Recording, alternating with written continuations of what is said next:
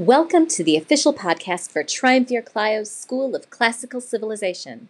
I'm Beth, aka Triumvir Clio. Hello again, welcome back. I hope you're well. I'm on vacation. We'll see how many episodes I'm able to pull together in that time. My kid is also on vacation, so I won't be able to write all day, even if I felt so inclined.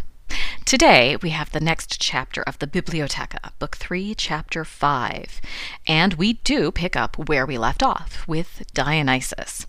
Sadly, this does not include my favorite story that I was told by a tour guide in Greece. Honestly, I'm not sure if this is an ancient story or just a good joke. You see, Dionysus decides that it's time to go and find his dad up on Olympus, but it's no good to go empty handed. He finds this plant and decides that it's the perfect gift. He puts it in a bird's bone to carry, but the plant keeps growing, and soon the bird's bone is too small. He finds a lion's bone and uses that instead, but the plant keeps growing, and soon Dionysus realizes he needs a new vessel for his plant. This time he finds a donkey's bone, and the plant doesn't outgrow that bone before Dionysus reaches Olympus. The plant, of course, was the grapevine, and the product of the vine, wine, of course. And wine still retains the properties of those bones. If you drink a little, you feel light, like a bird. If you drink some more, you start to feel strong, like a lion. And if you drink too much, you become an ass. That story is not in Book 3, Chapter 5 of the Bibliotheca. So far, I have yet to find a source beyond that tour guide, Marissa. but I love that story. But I digress. When we pick up with Dionysus, he has discovered the vine, but he hasn't yet escaped the wrath of Hera. She drives him mad, and he roams into Egypt, where he stays with King Proteus. Then he goes to Phrygia, where he is finally purified by Rhea. But Dionysus is not done roaming. All is good until he meets Lycurgus, who expels our young god. Dionysus runs off to the sea to cry, where he's comforted by Thetis. Once he feels better, Dionysus gets his revenge by driving Lycurgus mad. And if you remember Euripides as Bacchae, you know it's not a pretty revenge. Lycurgus chops up his son, thinking the boy is a grapevine. But Dionysus isn't done. He tells the people that the land will only bear fruit once more if they execute Lycurgus. So the people do as Dionysus suggests.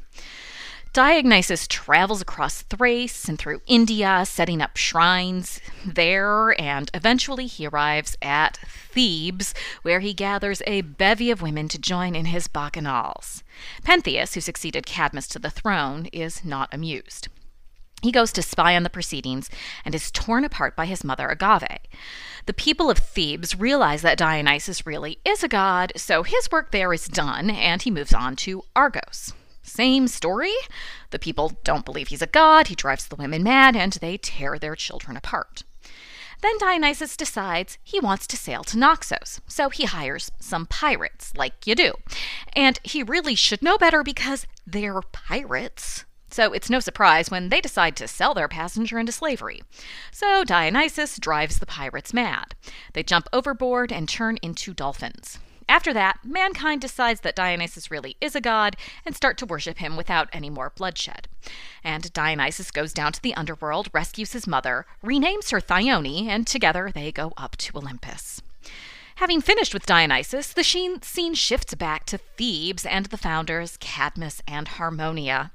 They leave Thebes and go to help the Enchelians in their war against the Illyrians. The Enchelians had been told they'd win if Cadmus and Harmonia led them. And the prophecy proves right. Cadmus becomes king of the Illyrians and even names his next son Illyrius. And later, Cadmus and Harmonia are turned into serpents and sent to the Elysian fields because, yeah, our poet doesn't say. Back to Thebes.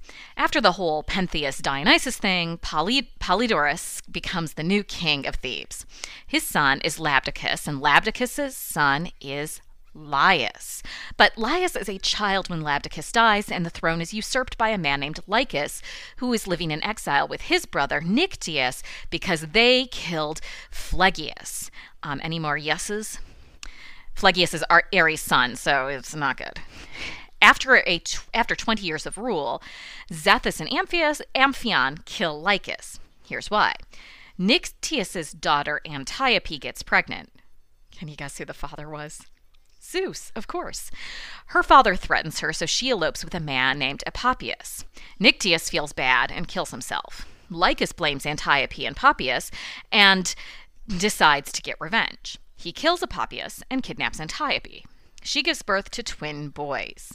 In good old mythological tradition, they are exposed and found by a shepherd who names them Zethus and Amphion. Eventually, Antiope escapes and finds her sons. They kill Lycus for what he did to her, and they take over Thebes. As for Laius, he goes to live with Pelops. Now, Zethus marries Thebe, which explains the name of the city, and Amphion marries Niobe, whose dad happens to be Tantalus, so you know this story isn't going to be happy. Amphion and Niobe have seven sons and seven daughters unless you ask Hesiod, in which case they have 10 of each. Uh, but then, you know, Herodotus says it's two sons and three daughters, and Homer says it's six and six. I mean, anyway, it's a lot. They have a lot of kids. And Niobe boasts about having more children than Leto, who you may recall only has two. However, those two children happen to be Apollo and Artemis, and they do not take this insult lightly. Apollo kills all of the sons, and Artemis kills all of the daughters. Okay, they spare one of each. Which ones? well, it all depends on who you ask. Niobe leaves Thebes and goes home to her father in Sipylus. There she weeps and prays to Zeus, and he transforms her into a stone that still weeps to this day. Amphion dies, and finally, after all this, Laius becomes king of Thebes. He marries a woman called Jocasta or Epicasta, depending on who you ask. The oracle tells Laius that if they have a son, that son will kill his father. But Laius gets drunk and forgets, and Jocasta gets pregnant. So he does the obvious thing. He pierces the baby's ankles and gives him to a shepherd to expose, which the shepherd does. But another shepherd finds the baby and takes him to his master, Polybus, who is king of Corinth.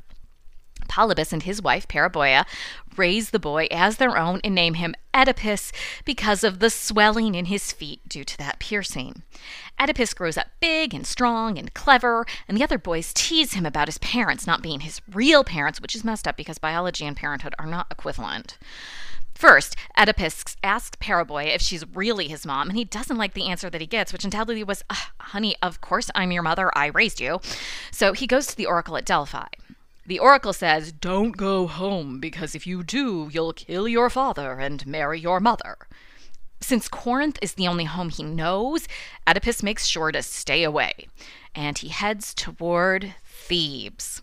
He comes across Laius on a narrow road, and their game of chicken turns deadly, with Oedipus killing both Laius and his escort. With Laius gone, Creon becomes king of Thebes. But then this Sphinx shows up. Her parents are Echidna and Typhon, so you know she's a big bad monster. She has the face of a woman, the body of a lion, and the wings of a bird. And the muses tell her this riddle, which she decides to use as a test on anyone who wants to get to Thebes.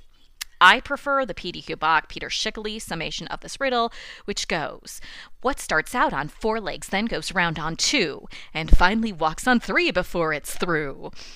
The Sphinx eats anyone who can't solve the riddle. And many get eaten before Oedipus shows up, which happens to coincide with Creon proclaiming that whoever can solve the riddle gets to marry Jocasta and become king of Thebes. Oedipus says, Duh, it's a man. A baby crawls before learning to walk on two feet, before using a cane or walking stick in old age.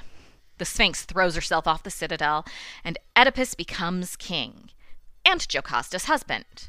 And they have two sons and two daughters whose names should be familiar by this point Polynices, Eteocles, Ismene, and Antigone. Although some say that Jocasta isn't really their mother. Anyway, once everyone figures out that Oedipus is Jocasta's son, she hangs herself and he puts out his eyes before being driven from the city. As he leaves, he curses his sons because they didn't help him. Antigone goes with Oedipus to Colonus, where he dies. And that is the end of the chapter.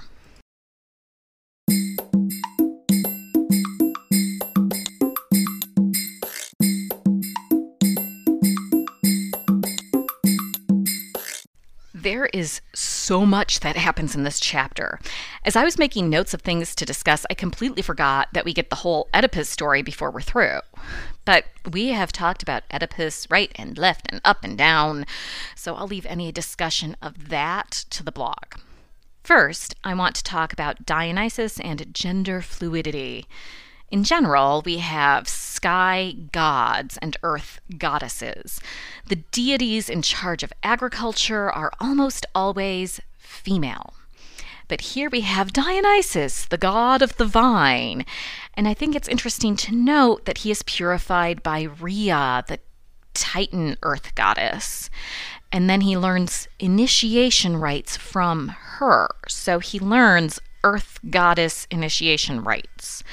So, is Dionysus also an earth goddess? Of all of the gods, he is the most fluid in terms of gender. He is almost undefinable, I, think might be a good way to put it. So, I think it could be argued that Dionysus is a, a god of theater and a goddess of the earth. The other thing I want to look at is the story of Niobe knowing that Apollo and Artemis are archers, it's really easy for us to picture the deaths of Niobe's children by that method, being shot with arrows. But Apollo was also said to be the cause of plagues, that people who died during a plague were struck down by Apollo's arrows. So, is this myth really about people, children dying a violent death? In a war that we would imagine with arrows, right? Or is this myth really about plague? What stands out to you? Pop over to the blog and share. It's at triumvirclio.school.blog. The URL and maybe a link are in the show notes. You can also find me on Patreon as Triumvir Clio should you feel so inclined. In the next episode, we'll wrap up Roman tragedy. Talk to you then. You can join the discussion of this and everything covered in this podcast by following the link in my show notes. And if you're enjoying what you've heard so far, please consider supporting the show with a monthly donation of your choosing, just like public radio. And please also consider giving a five star review on your podcatcher of choice so that more people can discover the fun that is Triumvir Clio's School of Classical Civilization.